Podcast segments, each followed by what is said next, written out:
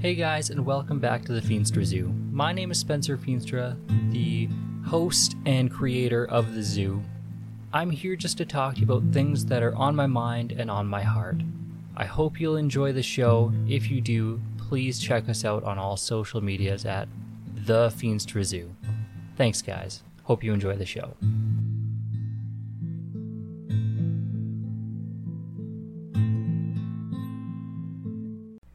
Hey there, zookeepers. Hope your week has been great. And always, I thank you so much for giving me some of your very precious time and attention. I know you have so many choices in the podcast and YouTube world. And if you guys don't remember, the Feenstra Zoo is on YouTube as well. Check that out. This season of the zoo, of course, is being brought to you by the guys over at BetterHelp Online Therapy. Um, I know you've heard it from me a million times, but it is 100% online, super affordable and they let you talk to them via text or video chat or email or whatever whatever you want they have an option for it. And of course if you're not vibing with your therapist change at any time no additional charge. Link is in the description down below but by all means check them out. That's really all the housekeeping i have so enough of the boring stuff and for pretty much the remainder of the season, we are joined by the spectacular Chelaynne, mother of the zoo. Babe, say what's up. What's up, guys? and as you guys can guess, uh, we're going to dive into a super fun subject today, as per the title. It's too much stuff. Um, thank you, Stan and Jan Bernstein. it's actually kind of fitting because today we just overhauled like 80% of our house. Um, I know some of you have commented on the Instagram posts and everything. Our house is still in shambles, so we're just going with the flow and purging stuff as we go along. Um, we're embracing the shambles. we have to. Like I keep saying, like all we've got left right at this point is humor, so we just gotta lay into it. Yep, one hundred percent. Uh, before we go too far, I do want to start off with um, a verse from the book of Luke just to kind of set the tone for what I want to talk about here. So it's Luke 12 15. It says, um, Jesus said, Beware and guard yourself against every kind of greed. Life does not consist in an abundance of possessions. Or uh, that's from the NIV. I also liked it from the uh, New Living Translation. It says, Life is not measured by how much you own before we dive in, opening thoughts? Here, here. Some of you have been to our house, most of you haven't. You know that we have like 900 square feet, being generous. Yeah. So, out of necessity, our life isn't really governed by stuff. But it is just kind of who we are, too. Yes, 100%. Like, neither of us have really been driven to buy the biggest, best, and shiniest thing ever. No, we actually prefer to restore things or to like buy used and make it our own. Yeah, it's something that actually I have later in my oh, notes oh, sorry. here. Jump but no, ahead. it's okay. It's like if you've been to our house, you know that we have either built or repurposed 99% of our possessions, except for like appliances. because I'm not. Well, we that, rent. I'm not that good at building stuff. um, almost ten years ago, we bought our washing washer and dryer. Oh, but they were restored. Like they were. That's right. They were from repurposed. They they were. Was it the ReStore? Is that what we bought them from? Is anyway, they're secondhand either yeah. way. So they still weren't new stuff. Yeah. but yeah, it's like it's just kind of who we are. Not to say that we don't like big, cool, shiny things. Who's actually, not a sucker for that? Yeah, but anyway, I digress. Um, my first point was that this is kind of what we were just talking about. Like, this is just as much for me as I want to share it with you guys. Unfortunately, we do live in a Western consumerist society, and I do battle with this stuff all the time. Like, I, I do like shiny things. Mm-hmm. Like, I think part of the problem is that our culture we've kind of just been programmed that I want the new shiny thing every day. The new iPhone every September, the new car every year, the new style with every season. We're we're in part conditioned, if not full on brainwashed, with over 5,000 advertisements we see every day. And that sounds like an exaggeration, but that's actually a low ball from the study done in 2014. It's the newest one I could find. Which means it's probably even worse right.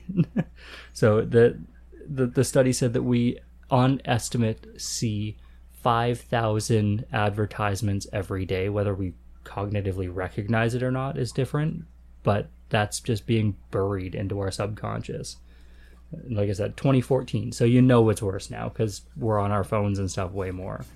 That's crazy. But this is also um, ingrained into our into our society by this thing called planned obsolescence.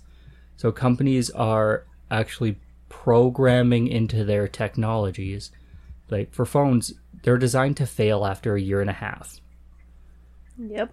For cars, they're designed to fail after four to five years, depending on the company. For clothes, they're meant to fail after six months of use. That's ridiculous. Right? I mean, I still have some shorts from high school, but like, I can actually vouch for this, guys. but that's like, I graduated 2009, so it was a different time. But this is just part of culture now you know, this planned obsolescence combined with our social media and spyware to give us targeted advertising, it's no wonder that we're losing this battle. We are being constantly manipulated. Mm-hmm. Do you want to know another off putting statistic? Uh oh, tell me. The average home in North America has over 300,000 items in it. This is the average, not a wealthy home, the average home. Holy man. See, we accumulate things almost by accident. See, an- Okay, yeah. okay, a new hoodie, a new pair of shoes, us, n- hats, whatever, new toys, the blanket or pillow, the new throw. It's like these things that we get just one at a time because we walk through HomeSense and go, "Oh, that's cute." Yep. And then soon we have literal collections that we never intended on having. Mm-hmm. Like, f- for me, I mean, besides our shoes, books, and hats, my shoes, books, and hats. if for me, it's it's hoodies and t-shirts. I have so many for no reason. I wear like five, and even that's being generous. Yep. but I have a shelf full of t-shirts. Now, 60% of them are all the exact same t-shirt now because I've been purposefully changing this. Just like the plain white tees. It's simple, it goes with everything, but it's like th- these collections just sneak up on you. Mm-hmm. Okay, here's my main point. Okay, for all our stuff and all our things, are we any happier? No. Or are we any more fulfilled? No. No, and there's actually tons of research to back this up. Since the 1960s, actually, what was the study? I have it cited here a little later. Anyway, um, studies show that 1950 to 1952, depending on what the, the study is that you look at, the objective well being or happiness or quality of life has been declining since then. So from the 1950s, this was the peak North American happiness. Since then, it's been going down and down. And it's kind of funny. I know correlation does not mean causation, but since the 1950s, the exact same time frame, house sizes have been getting bigger, family sizes have been getting smaller, and accumulation has been rampant the rate of consumption of goods has gone up 3000%. That's crazy. Yeah. Like I knew it was bad, but that's crazy. So like the happiest North America has ever been was in the 50s. It was almost a hundred years ago at this point. now, hundred years is a stretch. I know math, whatever, but like, Rounding. yeah, rounding. Like, how messed up is that? That's crazy. Now, there's more to that statistic than just consumption of goods, but clearly, it doesn't make us happier. There's this guy, his name is Robert C. Roberts, and I enjoyed reading that because it was fun. Um, he said that upward mobility often ends in sa- satisfa- often ends not in satisfaction and peace, but in exhaustion, disappointment, and emptiness. Do you want to know when he said that? 1930. Wow. You want something a bit sooner? Here's one from the notorious B.I.G. Okay. Now, he was t- talking directly on financial standings, but he said, More money, more problems. So true. Here's uh, Richard Foster. Okay. Now, he's a um, religious philosopher. Okay. He said, Consumption is a rival religious philosophy about what constitutes blessedness. I like that. Yeah. And last quote for a little bit, but there's so much on this stuff. Okay. Um, quoted Rockefeller on this podcast so many times, but it's so perfect. Um, Rockefeller asked when um, he was doing an interview, he was asked, How much money is enough money? And he answered, Just a little more. Okay. Rockefeller, oil tycoon, was the wealthiest man in the world forever. Okay, and he his answer was just a little more. It was documented that he was one of the most depressed men on earth.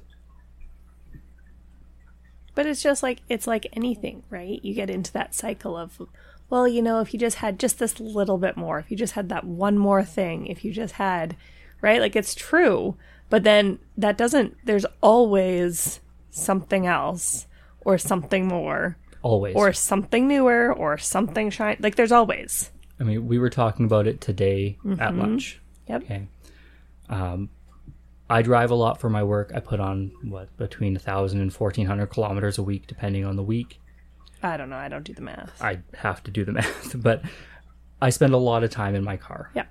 I have a 2004 Mazda. We bought it four Six- months ago, five months ago, We bought it in six March. months ago.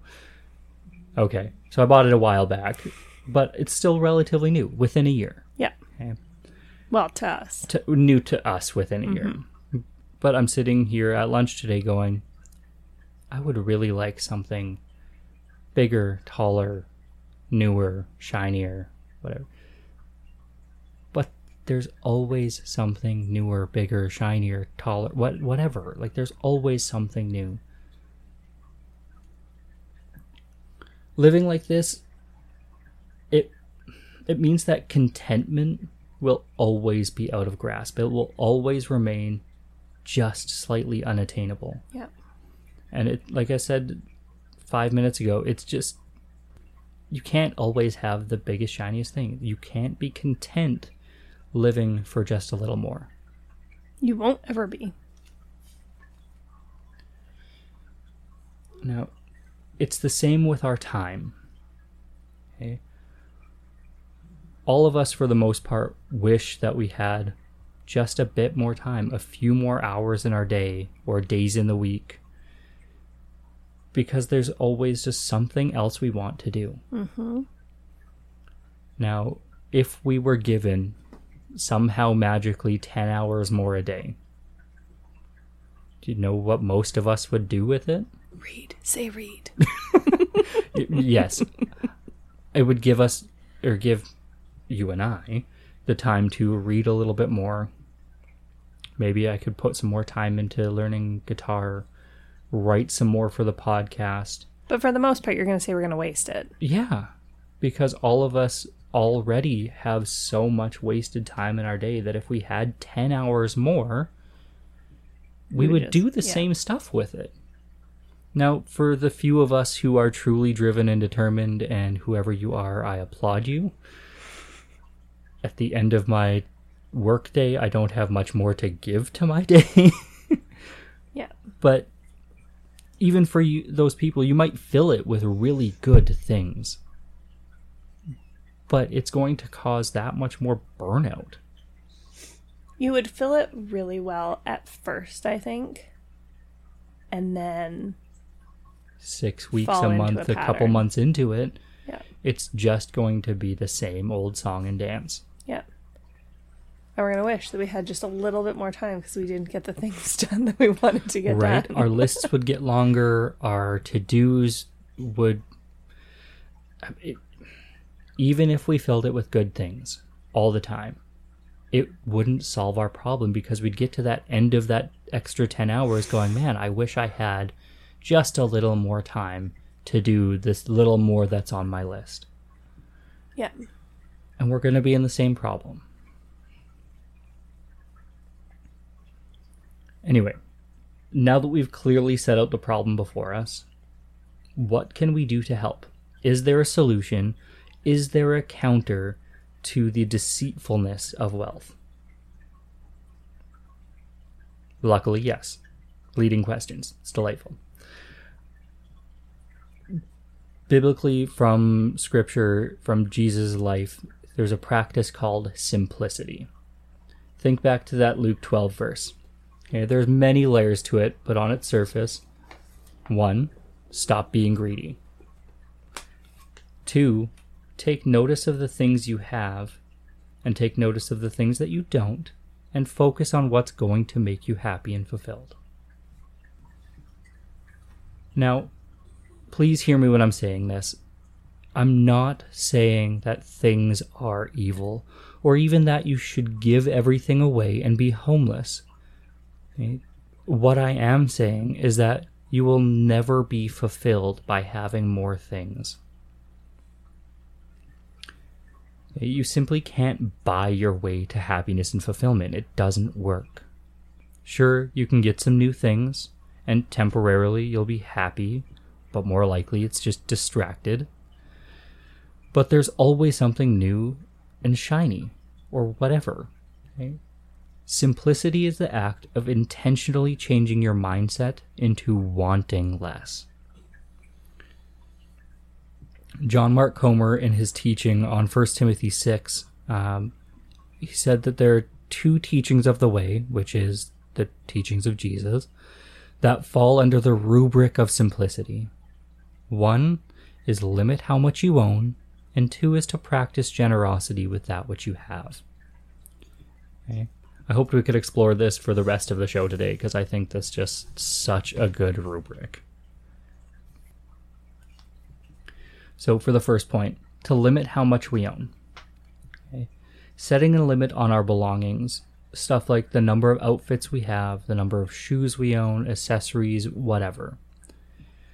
Also, setting limits on the number of screens in your house because this goes back to how many advertisements we see daily. Okay. Do we need that new phone every year? How about that new car every year?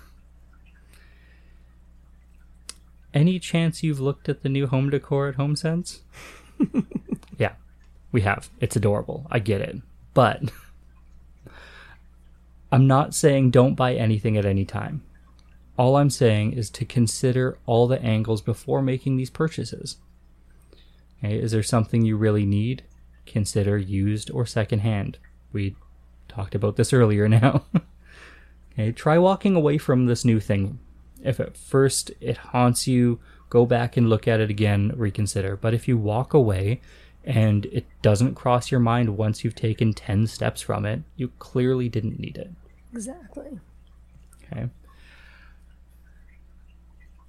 The other is, you know, for bigger things like tools or like one time use things, maybe your neighbor owns it Are you lumping tools in with one time use things? sometimes. Like, you know, maybe it's not realistic for you and your neighbor to share a lawnmower. but I mean, for our house, we have six square feet, maybe, of grass, but we live in a townhouse and that gets mowed by someone else. But like that kind of stuff is what I'm talking about. If there's, you know, that hedge trimmer you use once a year, maybe it's worth you and a buddy going in on it. You know, you can save money, you can save space in your storage. There, there's just a number of ways that you can limit that which you intake to live more simply. Any thoughts on that? Yes. no, I agree with that. All right. And for the second point, to practice generosity. Okay. Now that you've set limits on what you own and what you spend, this should create margin in your finances. I know financial settings are different for everybody, but generally, broad stroke speaking, if you live within your means and you've cut back a bit, you should have that little extra margin. Mm-hmm. Okay. This will allow you to bless others when the needs arise. Now, I'm not saying go and throw money around like a rock star. We need to steward our finances well. But when someone in community needs help, you have the opportunity to step up. If you take that little bit of margin month to month, you tuck it away, it's there and it grows quickly if you're paying this proper attention. Yes. Okay. So when someone comes up and says, "Hey, my washing machine blew. I don't know how I'm going to do this." I'm not saying you can go drop like what are they 5 grand now for a washing machine? I don't know. It's been 10 years since we right. uh, but you know, you could help them with it, maybe give them a head start, give them something to go towards it even. One it's going to strengthen your community. Two i mean it it's more blessed to give than receive mm-hmm. right? Like these things there's a positive toll on your life when you can live generously. But this generosity it doesn't end with money okay? We can be generous with our time and our homes as well okay? invite people into our homes feed them let them enjoy our blessings as well. Right? Like this is actually part of a future podcast, but this this air of hospitality in our homes, like living generously from the spaces which of which we dwell. It's huge. It, it's huge. Yeah. It's, it's something we've talked about a lot and we have a very open door policy in our home but like metaphorically our house is our door is always open. Our house is always unlocked. Like it's ready for people to come in and enjoy the food at our table and enjoy our time and company. Like we're pretty well always down for a cup of coffee. Yep exactly. Right exactly. But that this basis of margin in our lives, it it can become incredibly freeing. Okay? Not just financially, not just stuff, not just time, but like just in general. To live generously, to to be open for people to call you in their time of need. It's never a burden when you have this mindset. Exactly. Now we've talked about it on this podcast before, but it's like almost all the best stories in the Gospels, like they're Jesus being interrupted. Mm-hmm. You know, like Roman soldier coming and being like, "Hey, come help my daughter."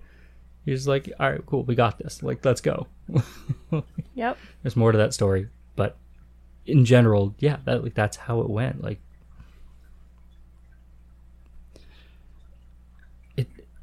We have to be ready to go with the flow. Yeah. Because we never know when something's going to come knocking, both physically or metaphorically. Right.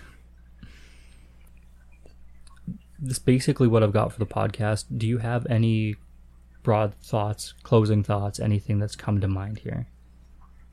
No, just that, like, I feel this is something that we've been striving for this for a long time. So I can it's see a, why. It's a long time coming but it's ex- like We've been trying to really practice this lately Yeah. on all scales.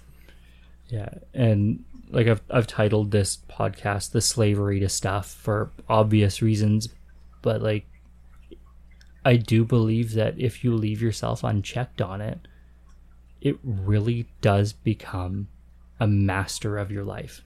Oh yeah, even of you know collecting of things. Like not saying that collecting of things is bad, No, but you could very easily just that's your mindset, right? Well, I have to have it because it's the newest of whatever you're collecting, or I've got the first nine. I need the other four. Right? Like right. it. Like I said, it it's not that things are evil and we need to live homeless with nothing because we've given everything away. No, but if we buy someone something and say, "Hey, I know exactly where this is going to go and the purpose," that's just a better way to have. That's a better mindset to have. Yeah, it's that. considering all the angles before you make that purchase. yeah. Yeah.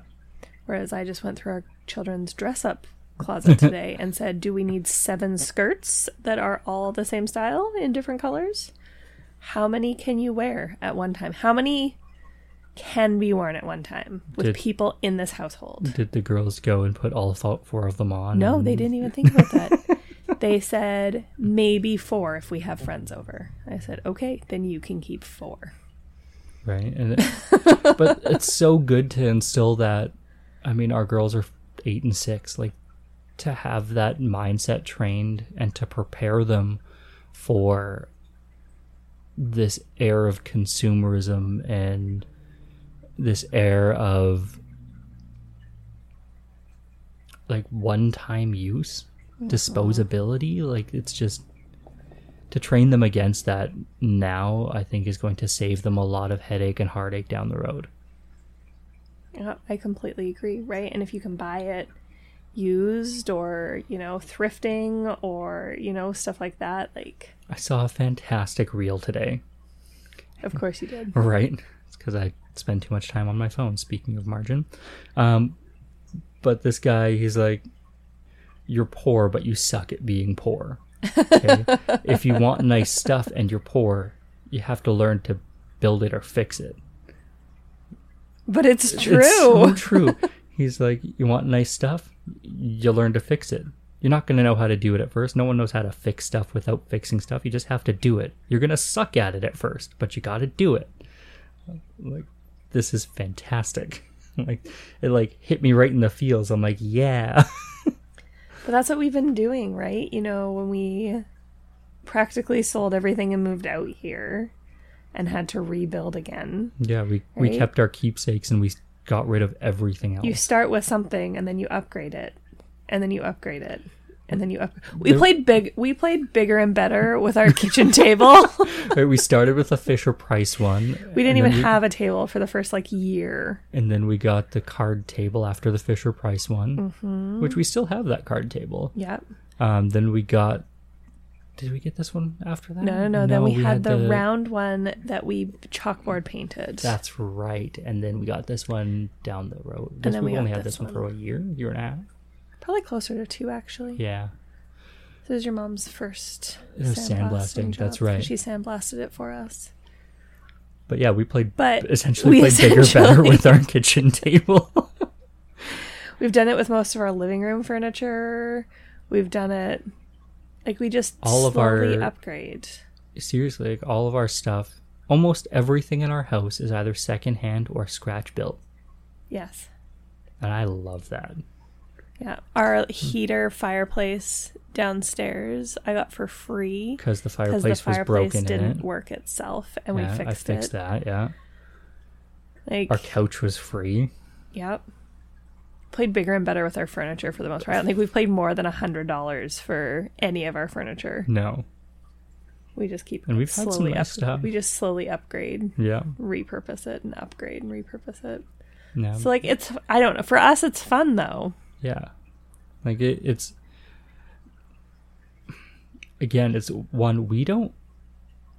We've never had lots of money in our relationship. No. So we've had to learn as we go to have our nice stuff and then we like it's either repurposed or rebuilt and it's created margin in our life elsewhere because if we were to buy a couch new what were we looking at? Like four grand for the couch we wanted, I think the corner sectional, yeah. or free for the one we've got. And it wasn't perfect, but we you know fix up little things, and then it's nice. Yeah, and I'd like to get a slip cover for it down Sure. the road, but at the same time though, we are also in a position of our life where we have four or five kids running and jumping around on the furniture. I don't want I don't brand new want furniture brand to get new furniture. you know, all it's going to take is for someone's Powerade to spill on it or for someone to jump on it and it's like Crack a support brace on it and just be choked. Right? Like that's just the way things work, it seems. So we are not there yet. We are not new furniture people. Maybe down the road we might be with some things. After but the kids are graduated and you know we have a you know move into a retirement home or some nonsense, you know. it's fully furnished. but no, I like that. Yeah. So I think that's where we'll leave the the, uh, the podcast today. But thank you again so much for joining us here at the zoo. Don't forget to check out our sponsor, BetterHelp Online Therapy. Um, and if you're looking for new shows or tips to start your own podcast, head over to the Podbelly Network. And if you want to support our show directly, go over to buymeacoffee.com for a one time donation for as much or as little as you want everything there goes right back into basically building a better setup so you get better audio quality and I don't have to cry looking at new tech prices. but anyway, guys, thank you so much. Um, we love you and God bless.